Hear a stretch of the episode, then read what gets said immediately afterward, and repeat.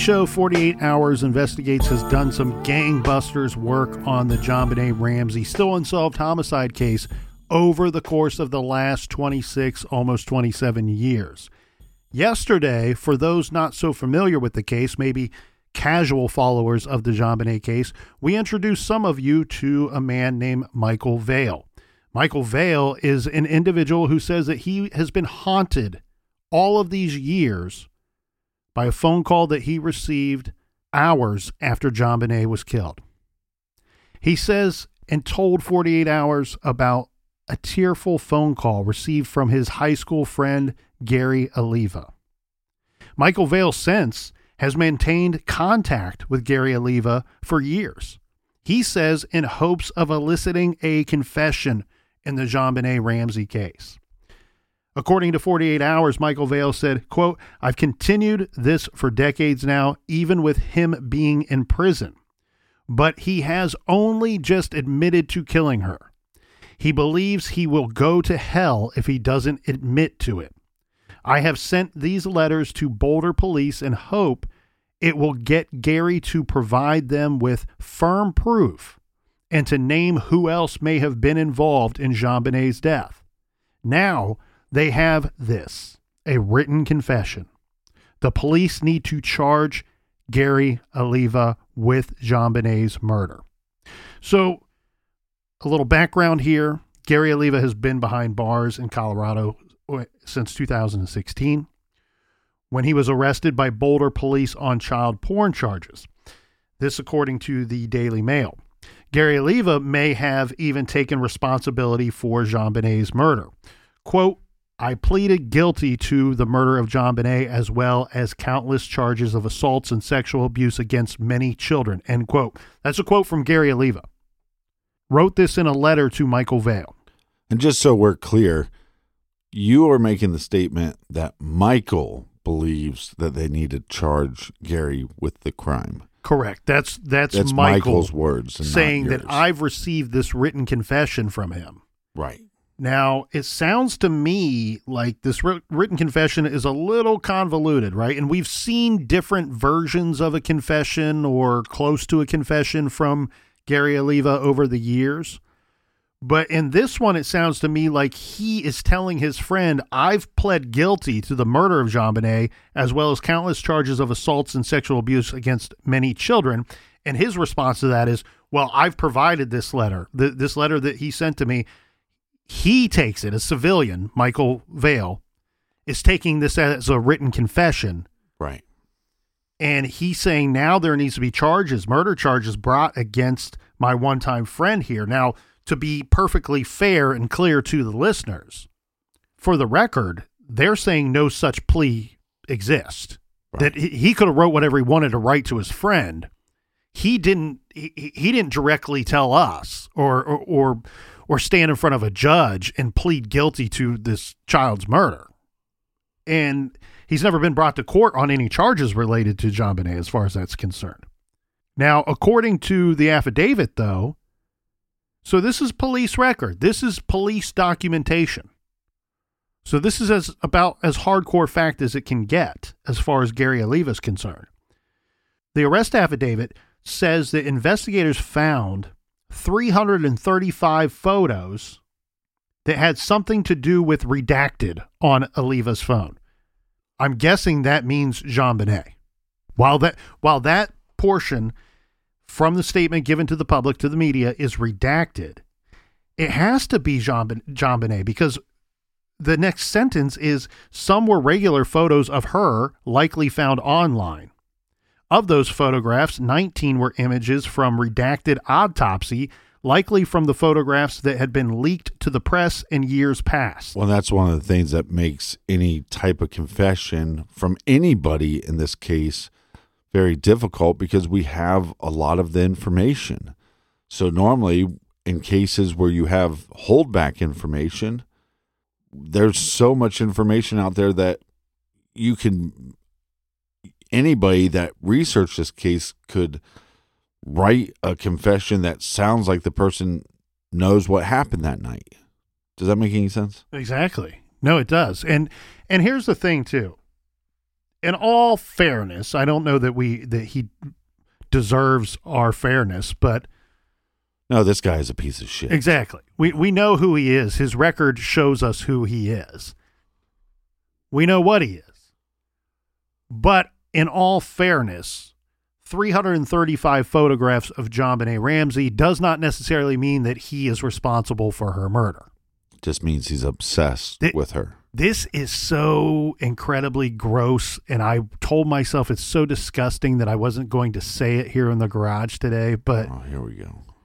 to some of these pedophiles, it's my understanding, Captain, that somebody like JonBenét is she's like regarded as maybe the Marilyn Monroe or fill in the blank with model, supermodel, sex symbol, Right. fill in the blank, you know, Carmen Electra, Madonna.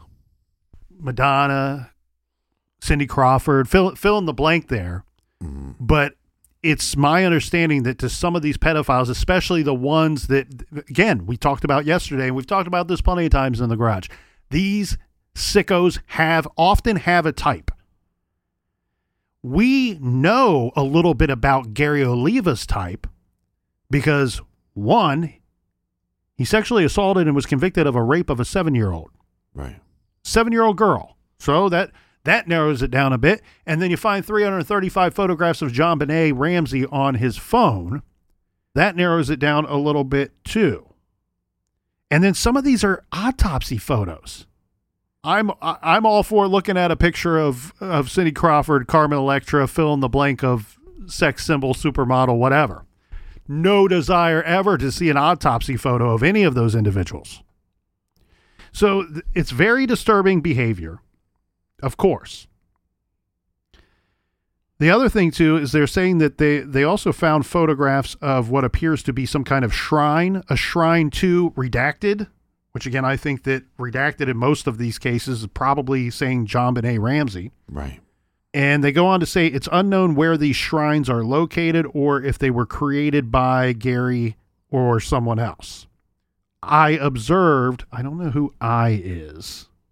So it says, I'm reading from this report, it says, I observed in the contacts section of Gary Oliva's phone, there were many references to redacted. In the video section of the phone, I found several videos that were tributes to redacted as well. Right. So are they saying that he had contacts or because it says the contact section of his phone? Are they saying that he had contacts related to JonBenét Ramsey or the Ramsey family or persons involved in the investigation or it says references. So are, is this just in the notes portion? Who knows what's on this guy's phone? Right. And here's something that I'm not that clear on is this Gary stuff is heating up. Again, you could say, well, the confession happened to Michael 27 years ago. But in the last year, you get this confession letter, quote unquote confession letter. You get you're getting more contact to Michael. You're getting now Michael that is working with other investigators to try to connect more dots. They keep giving evidence or circumstantial evidence to Boulder PD. We don't know what Boulder's doing with this information. But I think it was about four months ago that I saw, I, was looking up the John, JonBenét Ramsey case, and I saw this comparison between handwriting samples. Didn't know who the, the who they were comparing from the little clip that was saying, "Hey, this new handwriting sample matches."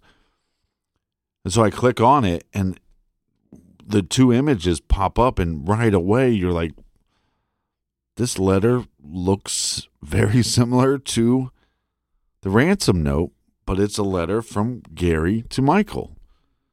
And so then the court TV and other people have brought in handwriting analysis experts and there's a whole 40 minute video from court TV on this where they go through and pick out certain letters and what they mean and why they might look a little different but when you overlay them they're basically the same. And obviously, if he's using a certain type of pin for one letter and a different type of pin for another letter, then you're going to have a couple little different markings. But they they basically say that when you go to write a letter, like just an individual letter, letter A B C D E F G, that you have an entrance point and an exit point, and those are one of the main things you can use to start analyzing the handwriting samples, but also like the if you make it H, the distance, you know, from one line to another line. So you got the entrance points, the exit points, and then you have the the distance. And it's it's really difficult. Again, all these experts, when I've watched the video, they've said I would like more handwriting samples, but if I had to say whether or not just simply is this a match or not, the all the handwriting sample experts that I've heard dissect Gary's letters, they say they match. But to me, I don't know if this is junk science or not. I, I don't know that I would fully throw it into the junk science pile. Right. I think that the pile that it belongs in is the not an exact science. Because I'm so glad that you bring up the handwriting because a lot of people will then defer to, they'll kind of, the, the default on this case has been, well, didn't some, didn't the handwriting experts say that Patsy wrote the ransom note? And there's I don't know. There are people out there that, that have tried to explain to me that maybe the Ramseys did write the note but didn't kill JonBenét. That I can't I can't make that I can't make that connection. I don't know. Yeah, I can't make that story make sense in my head. Yeah, and I'm not saying those people are wrong. I'm right. just saying I, there's no way for me to to put that in a blender together and come up with that that answer, come up with that result. So yeah, but see if you make the argument that John went to bed and JonBenét Ramsey wet the bed again and something happened and the and the the mom hit her in the head and then realized she killed her daughter and then she did all these other steps to try to cover it up then i go okay well i can at least make sense of that story well yeah but the the problem is i think that that's become kind of the default that that patsy ramsey wrote the letter that the handwriting right. experts said that Patsy Ramsey wrote the letter. The the other version of that is that she is most likely to have written the letter. First of all, not every person on the planet's been compared to that letter obviously. And second of all, there's been many many handwriting, I'm using air quotes here, you can't see it because it's an audio show. Wow. So you can close your eyeballs and open your earballs. But the uh the thing here is there's been many handwriting experts analyze this compared to Patsy Ramsey and other persons' handwriting. Right. There's varying degrees of whether Patsy Ramsey wrote this note or not amongst those experts. There are some that say she is most likely the person that wrote it. There are some that say we cannot exclude her as the author of the ransom letter. And then there are others that that do exclude her from the ransom letter. Yeah, and where going back to your thought of possible junk science here, the reason why I don't think that handwriting analysis is junk science, and I'm going to put this in the simplest form here possible because I am nothing but a simple man, right? Yeah. Shout out to Lynyrd Skynyrd. The thing here is R.I.P. When when I look at some handwriting in any of these cases, the first thing that I look for is a lowercase a because to me there's like 50 and I we don't need to get into exact numbers here, but let's say 50% of the population writes a lowercase a one way. And the other 50% of the population writes a lowercase a the other way. What I'm talking about here is the way that I write my lowercase a, it looks like a circle leaning on a straight line the other people write one that looks kind of like a backwards two without the tail. Those are two very completely different ways of making the same letter. And if roughly 50% of the population makes it one way and the other 50% makes it the other way, what you showed me earlier is an A that looks like a backwards two, correct? On both the ransom letter and from Gary Oliva's letters to his friend. So, what I would say to the untrained eye, I'm not a handwriting expert at all, but to the untrained eye, I'm saying I cannot e- eliminate him. I cannot exclude him of, as being a possibility because those those lowercase a's are very they're very similar, or at least that same style. And so it's it's tough for me because I don't know if Court TV contacted 10 experts and out of those experts said, well, these three can't exclude Gary, so those are the ones that we're going to have on our program. Because obviously that makes the story of, hey, look into Gary as a legitimate suspect. But I think if you don't have DNA in this case, and again, you, you have to question again, touch DNA. Was it compromised? Is there a mixture? Is there multiple people involved? If you don't have that evidence that you can test against, to me, you, you can start really stacking the chips up against this guy. I mean, I, I just keep going back to the fact that he was at the anniversary. And that really bothers me for some reason. And and several experts say that they can put him in the area of Boulder, Colorado, and maybe within the neighborhood, within a block of the Ramsey house on the night, day in question. And I look, Captain, here, I just flaunted my my small brain for everybody out there to see. It's uh-huh. it's it wouldn't be a backwards two, it'd be a backwards six, right? like it'd be it's facing the I same think way. kn- I think we all know what you meant. But what what I'm trying to point out here is that's muscle memory. What you're talking about the the point of entry and exit when when somebody puts pen to paper and makes creates a letter. It's right. That's that's all muscle memory. That's something that becomes ingrained in you throughout your years. And so yes, th- to me the, those lowercase a's are similar. Can I sit here and say that he wrote that letter? No, absolutely not. But the other problem too here, and this this is something that just gets completely lost in this case. I Lost don't in the sauce. lost in the sauce, and I do not know why, and will never understand why. When handwriting analysis has been such a topic, a hot topic of interest in this case, that this has been completely lost on the on not just the public, the damn experts. The experts should be pointing this out, and some of them probably don't want to because they, you know, it is a business. They are running a business. They need to get paid for their time. They need jobs. That letter, that ransom letter, was written with a felt pen. Yes. Anybody that's ever used a felt pen knows this. When you put it down on paper and you leave it there, it bleeds, it soaks into the paper.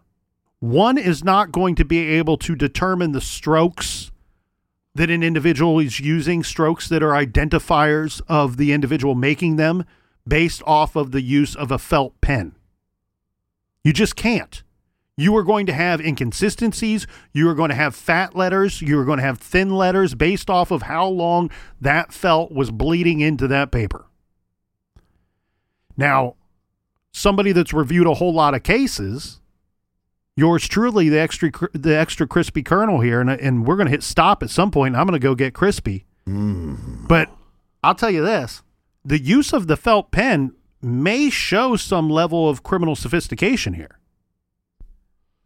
Meaning, the individual that wrote that ransom letter, I keep calling it a letter, which I think is proper, right?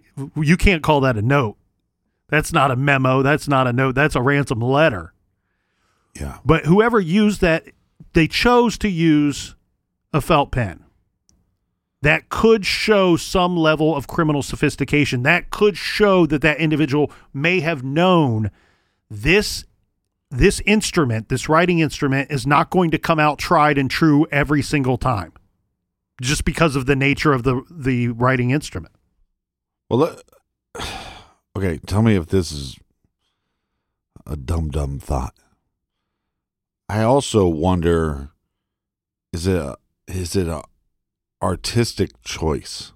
There was other pins that the individual could have used. It wasn't just like there was one pin. They had to make a choice. Does that make any sense at all to well, you? not, not only that, that that that brings up another great question.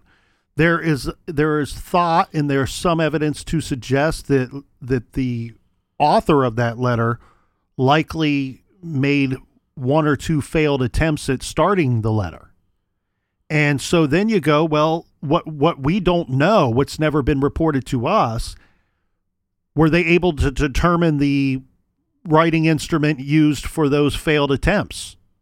Right? Did did somebody start a letter, decide to rip it up, throw it away, or leave with the letter, and and then put away the pen that they used for the first attempt, and then picked out a different pen for the second attempt? right. So there's a lot of things that that have been missed, and over the years, that felt pen thing that that's a strong detail here in that case. That felt pen thing just kind of ceases to exist anymore when reviewing the facts of the case. So for me, this is very difficult because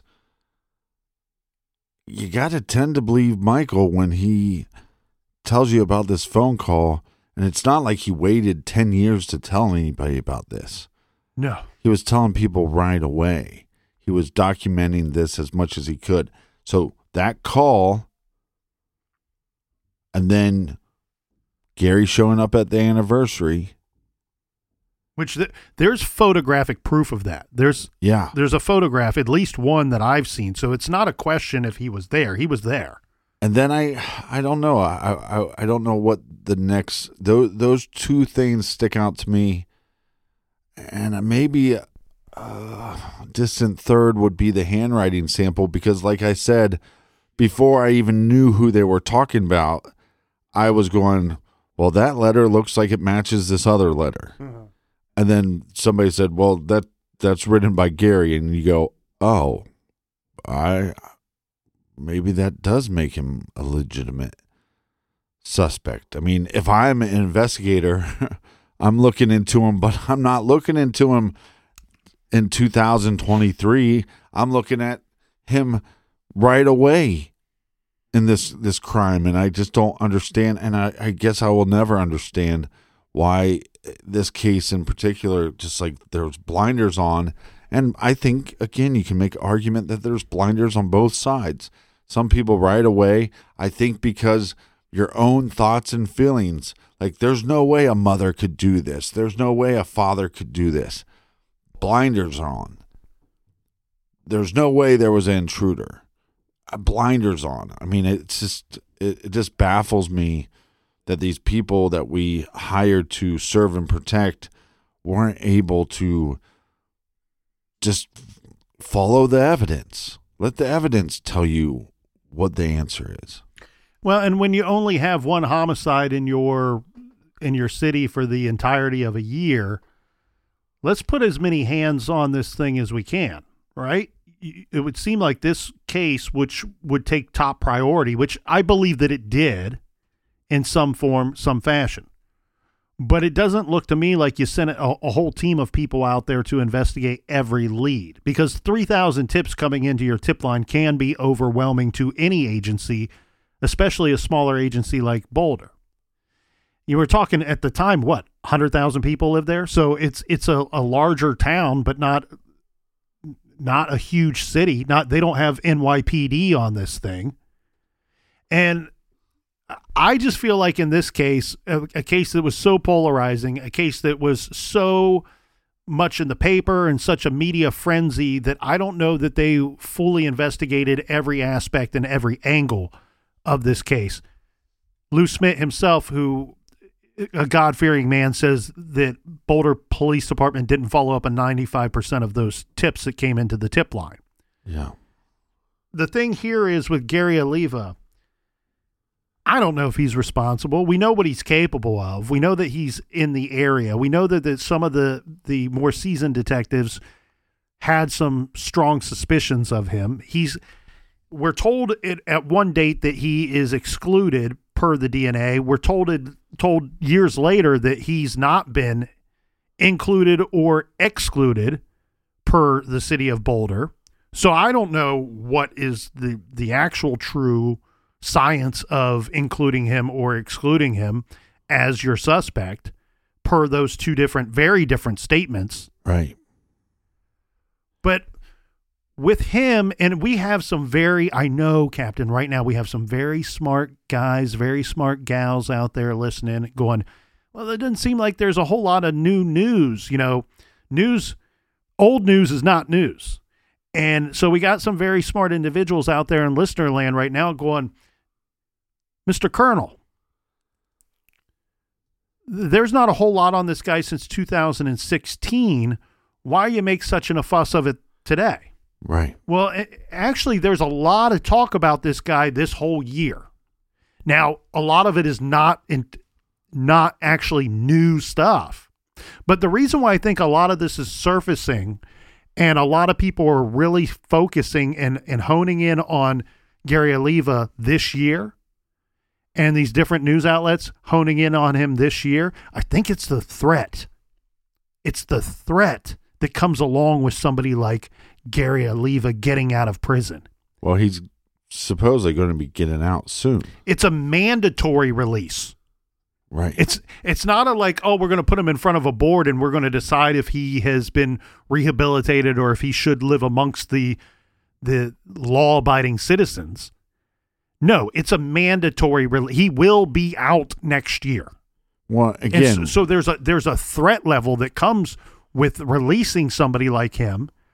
He's clearly not rehabilitated when we when we know that he- first degree rape on a child and then he's later caught with child pornography, a lot of child pornography. He's so he's not been rehabilitated on that level. And then let's take this a step further. He has asked at least one individual, according to Michael Vale's statements, he has asked Michael Vale, please send me pictures of young girls. Please send me pictures of JonBenét Ramsey. To which Michael Vale says, I don't, one, I'm not going to do that. But two, I don't think I would be allowed to per the law. This guy's, that's what he's in prison for. They're not going to let him receive those pictures. You know what his response to that is? Well, she's my religion. Hmm. She's become my religion. So it's my religious right to have pictures of her. You mean to tell me this guy gets back out on the streets and he's not looking for a victim? He's not he's not looking in Well, the most disturbing way possible at children? Ridiculous. I well, and on top of that, he's a roamer. yes. So where is he going to end up? Who knows? So everybody's every child is now has a threat against them once he's released. But also when people go, well, well, maybe he was cleared, maybe he wasn't cleared. Why are we even talking about this guy? Again, our, our what we believe our job is is not to tell you exactly what we think and and that you should think the way we think.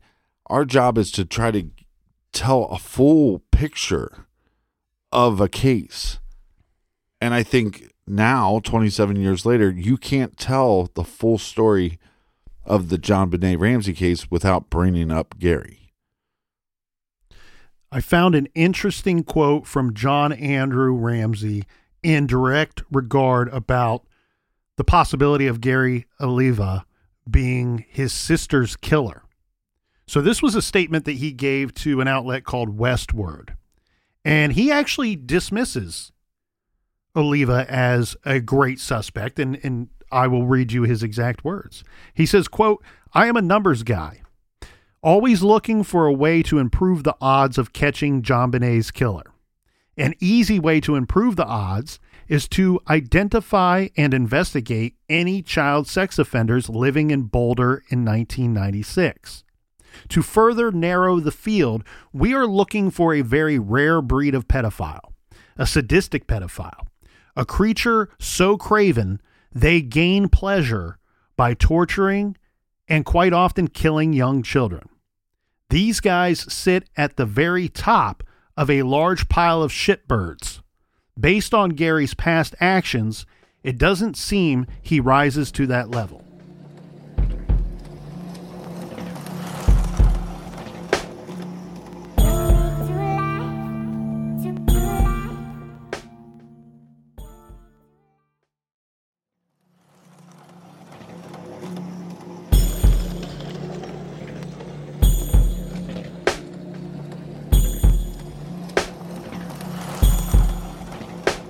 Right, we are back in the garage, spanking those earballs.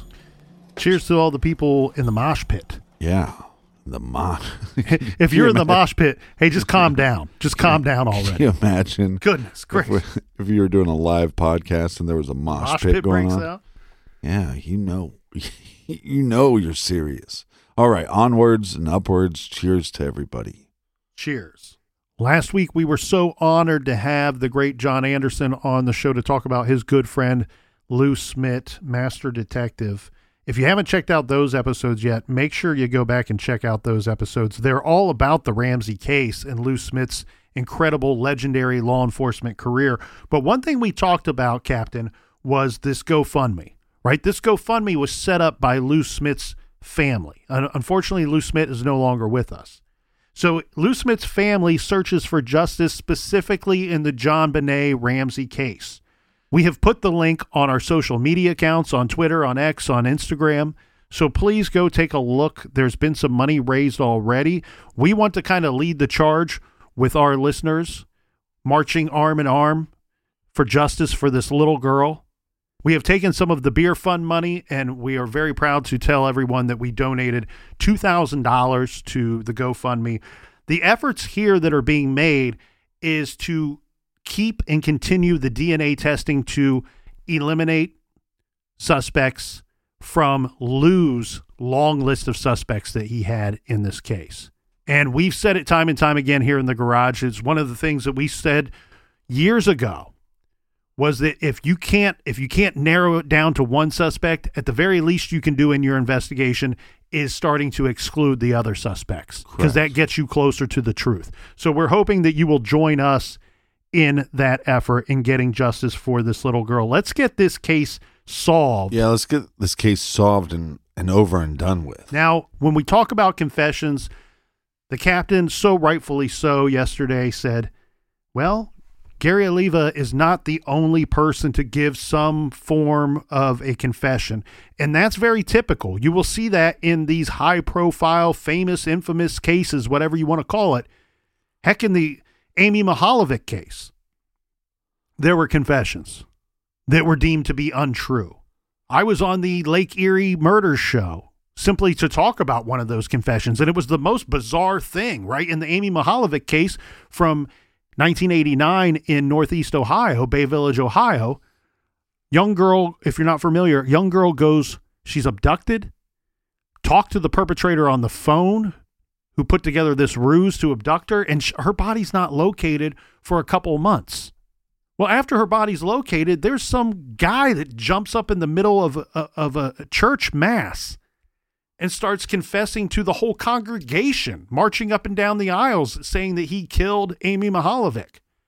The police are called. He's arrested in front of the whole church, and they they investigate this guy. They look into everything he's saying. They were able to figure out that he wasn't all there and that he did not kill the young girl.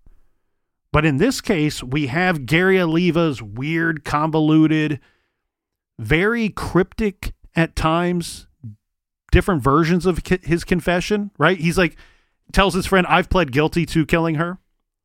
I was there when she was killed, but I didn't do it. Uh, after she was killed, she came to me, I guess on some kind of spiritual level, and revealed herself to me. All these kind of very weird, strange statements coming from a very weird, bizarre, sex offender, violent man. We would be remiss if we didn't talk about John Mark Karr as well. Well, I think the problem with Karr becomes that it's hard to pin down if he would even be able to be in the area at the time. Exactly. Yeah, and so he becomes of interest. This is like 10 years after JonBenét's murder.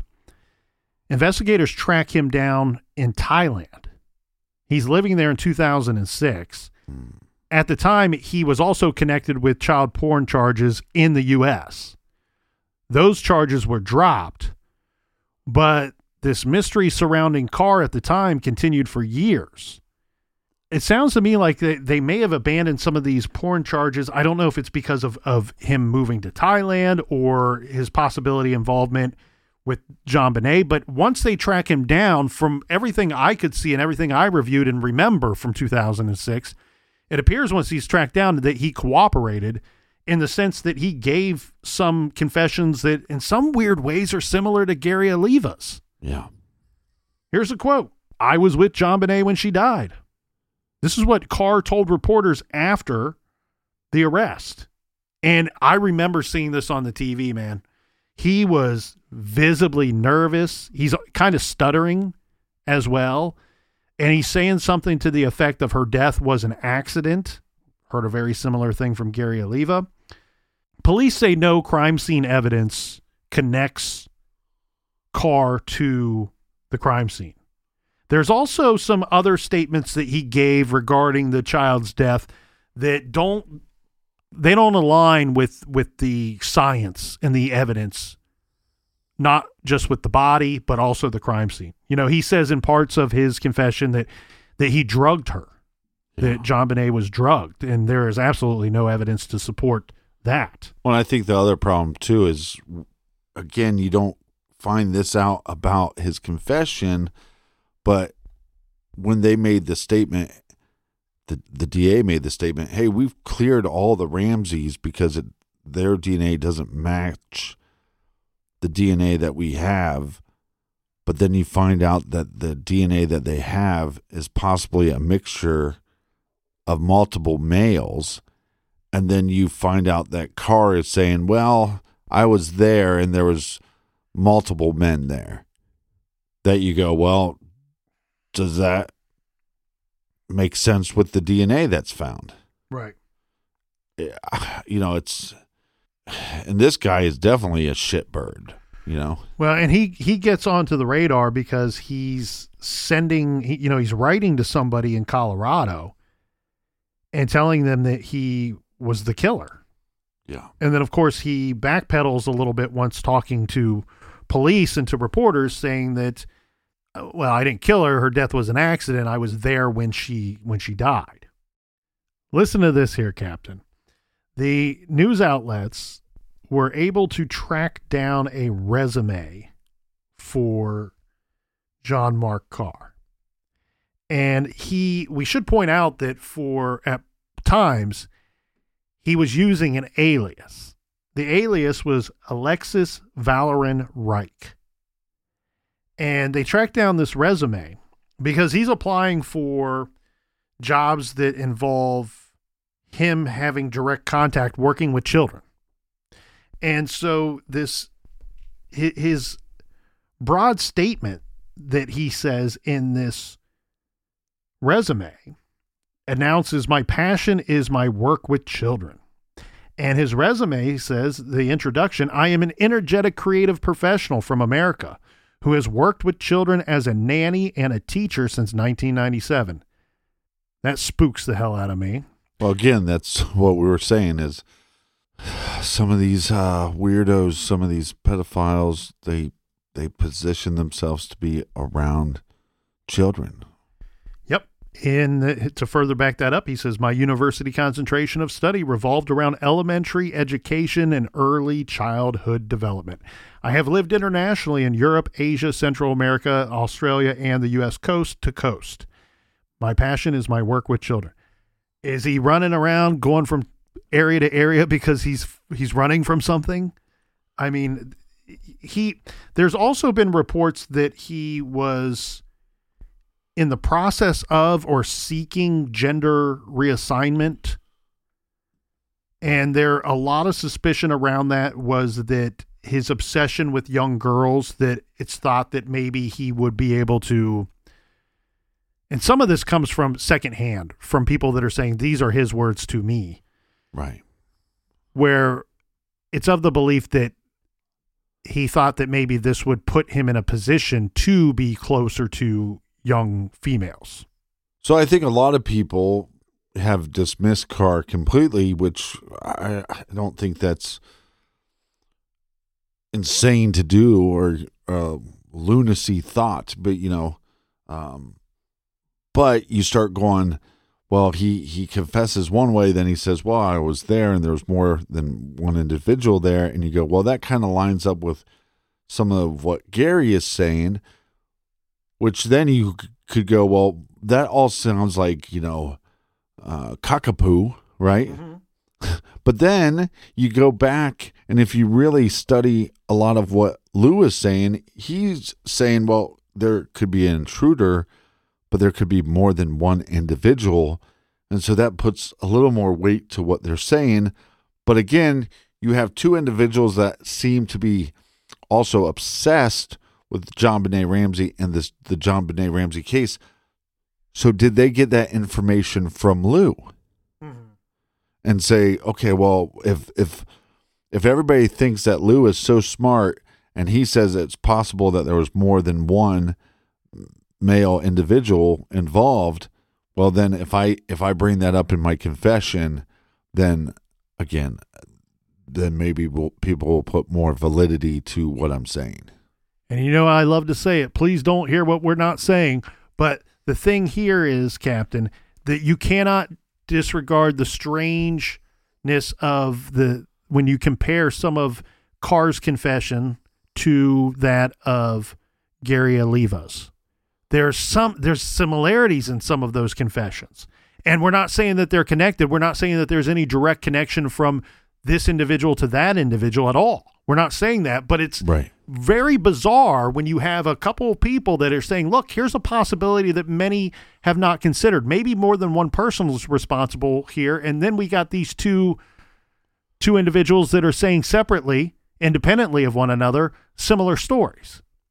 And you know, I I love the phrase crazy ignites crazy because I think it's very true. I don't think that these two have anything to do with one another, but it's just weird to me that these crazy statements given by both of these individuals independently have some similarities. So the the way that they get onto this this uh, John Karr character is that he is like a 40 41 year old school teacher at the time. He's claiming he's trying to he's got this manuscript that he wants to get published. That's why he's sharing this information initially. And I guess it's within that manuscript that he claims to have drugged, sexually assaulted, and then accidentally killed JonBenét. And of course, they didn't find any evidence at the crime scene linking Karr to the crime scene. There was no evidence at all to suggest that the victim was ever drugged. But it's still weird to have some dude saying this. And, you know, he's sending emails using different aliases or pen names, whatever you want to call them. Dax, Daxis the Conqueror is one. Dark prawns, prawns. I don't know. Alexis. There. I don't know how to decipher some of these words here that he's using. But later, individuals figure out that the the the legal name here, the person you're looking for, is John Mark Karr. Right. He also wanted to start what many believe would have been a child sex cult. He was working on on forming this cult that he called the Immaculates. And there's much that you can find about speculation about the Immaculates and what they were to be or what that cult may have been. The genesis of that that idea. A bunch of shitbirds. Right. You can find that on the internet. I don't think that that's a mess that we want to dance in too much here today. I go back to when the the DA says the Ramseys, anybody in that household, their DNA does not match the murderer's DNA. Mm-hmm. But then you read more into that there is some kind of mixture and maybe more than one individual. Again, I don't know if that gives validity to their story because they could have read that stuff themselves and then use that to their advantage but maybe we're not looking for one killer. Maybe we're looking for multiple killers, and that makes the case even more complex. Because again, we we, we don't know if the intent was murder or if the intent was kidnapping and a murder took place. I mean, this case is just it's bizarre, and I think that's why people do such deep dives on this and and I really think to understand the full scope of this story you have to talk about these individuals. Well, and the other thing too is not just talk about the individuals, but it's it's take the time if you haven't already to venture outside of the walls of the Ramsey home for a potential suspect. And the reason why we say that we keep bringing that up is again, some of the experts have said there is evidence to suggest that there there's another solution to this problem, another solution to this investigation that does not include John or Patsy or Burke being the perpetrator or any of those individuals covering up for another. And well, let's point this out here. On the night that JonBenét Ramsey was killed, these this family is not like the rest of us, right? We're we're all most of us in listener land are going to be pretty middle class regular people.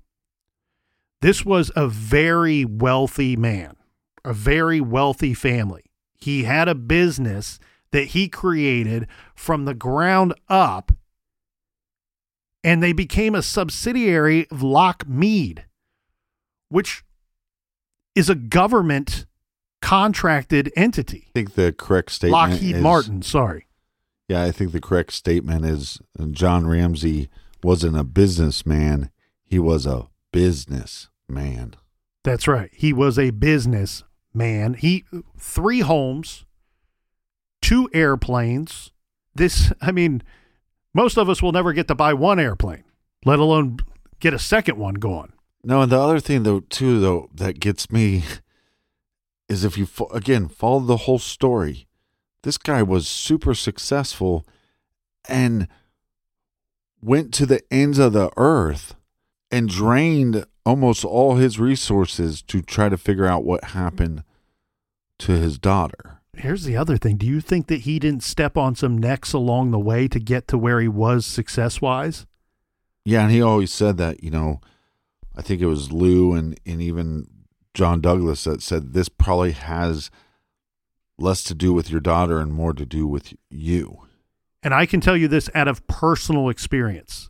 Now, while I am not a businessman, Mhm. I have worked for some very successful individuals. And I have seen on more than one occasion where they are threatened or accosted by somebody because of their success. To be to get to that level of success, you are going to naturally create some enemies. And if you created an enemy along the way that happens to be a pedophile, well, that's a recipe for disaster. And the reason why I bring up their John's success, and let's not shy away from the idea either that he was helped with that. You know, behind every great man is a great woman, probably even better woman. And in Ramsey's case, he did have help from his spouse building this, this business.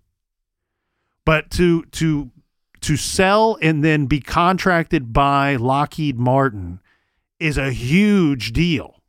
They had hit the billion dollar mark in sales leading up to John JonBenét Ramsey's murder. And I, I point that out just to remind everybody out there in listener land their home, this house that she was killed in, regardless of who killed her, was not like my house. It was not like your house. This house had many more points of entry than any of our homes. And it gets very difficult to wrap your head around that. But keep in mind, this this is the reported facts of that structure on the night and the morning of the time in question regarding JonBenét's murder. There had been two windows that were left slightly open to allow electrical cords for the outside Christmas lights to pass through. We've all, some of us have done this, right? Where you run an extension cord out through a window or through your garage door Right. and you have to leave it open just enough for that extension cord to go out there to power your Christmas lights or your Halloween decorations or what have you. So this is the report. Two windows that were left slightly open to allow the electrical cords for the outside Christmas lights to pass through. A broken basement window and one unlocked door. Some reports state that that door may have been found slightly ajar. Lou Smit isn't telling you 100% somebody came in and killed that kid. He's saying when you fact there here's four things that are suggestive that maybe somebody did have access to that home someone other than the Ramseys. and back to your very valid point here of john ramsey and even pat patsy ramsey who's passed away spending a lot of time and effort and money you know a lot of his success and wealth has been gobbled up by the murder of his daughter and the investigation and the resources that he's pushed forward to one protecting himself legally. We're not going to pretend that that's not happened. One protecting himself and his family legally, but also and look, protecting yourself legally does not we cannot assume guilt from that. Any one of us if we were falsely accused of anything would want to protect ourselves legally unless you don't give a shit about your life or your family, then you do that. But a lot of his money, his his wealth, his success has been exhausted and spent and burned up by not just protecting him and his family legally, but continuing the investigative efforts on a privatized level on the murder of his daughter. And one thing that caught my eye and really kind of tugged at my heartstrings here, Captain, was Late last year, John Ramsey sent a letter to Colorado Governor Jared Polis, who was reelected in a landslide victory in 2022. That letter from John Ramsey to the governor, current governor, is requesting an in person meeting with the governor, as well as help from the governor and the governor's office in solving his daughter, JonBenét's murder. A portion of the letter from John read, quote, I am 78 now and realize that time for answers is running out. The murder of my daughter can never be undone. There will never be peace or closure, but there can and should be justice. John Ramsey says Governor Polis responded to his letter, calling it the first communication that he has ever had from the state. Quote, gave us certainly some indication that he would like to help move the case along, John said. There were no commitments, but I was encouraged.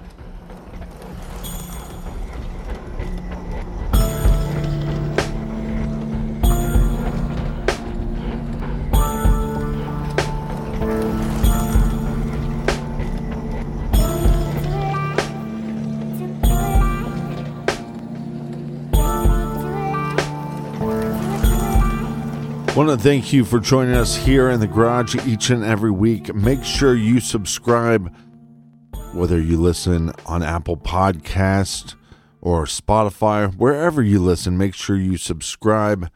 And we want to thank you so much for the support for everything true crime. Check out truecrimegarage.com. Until next week, be good, be kind, and don't litter.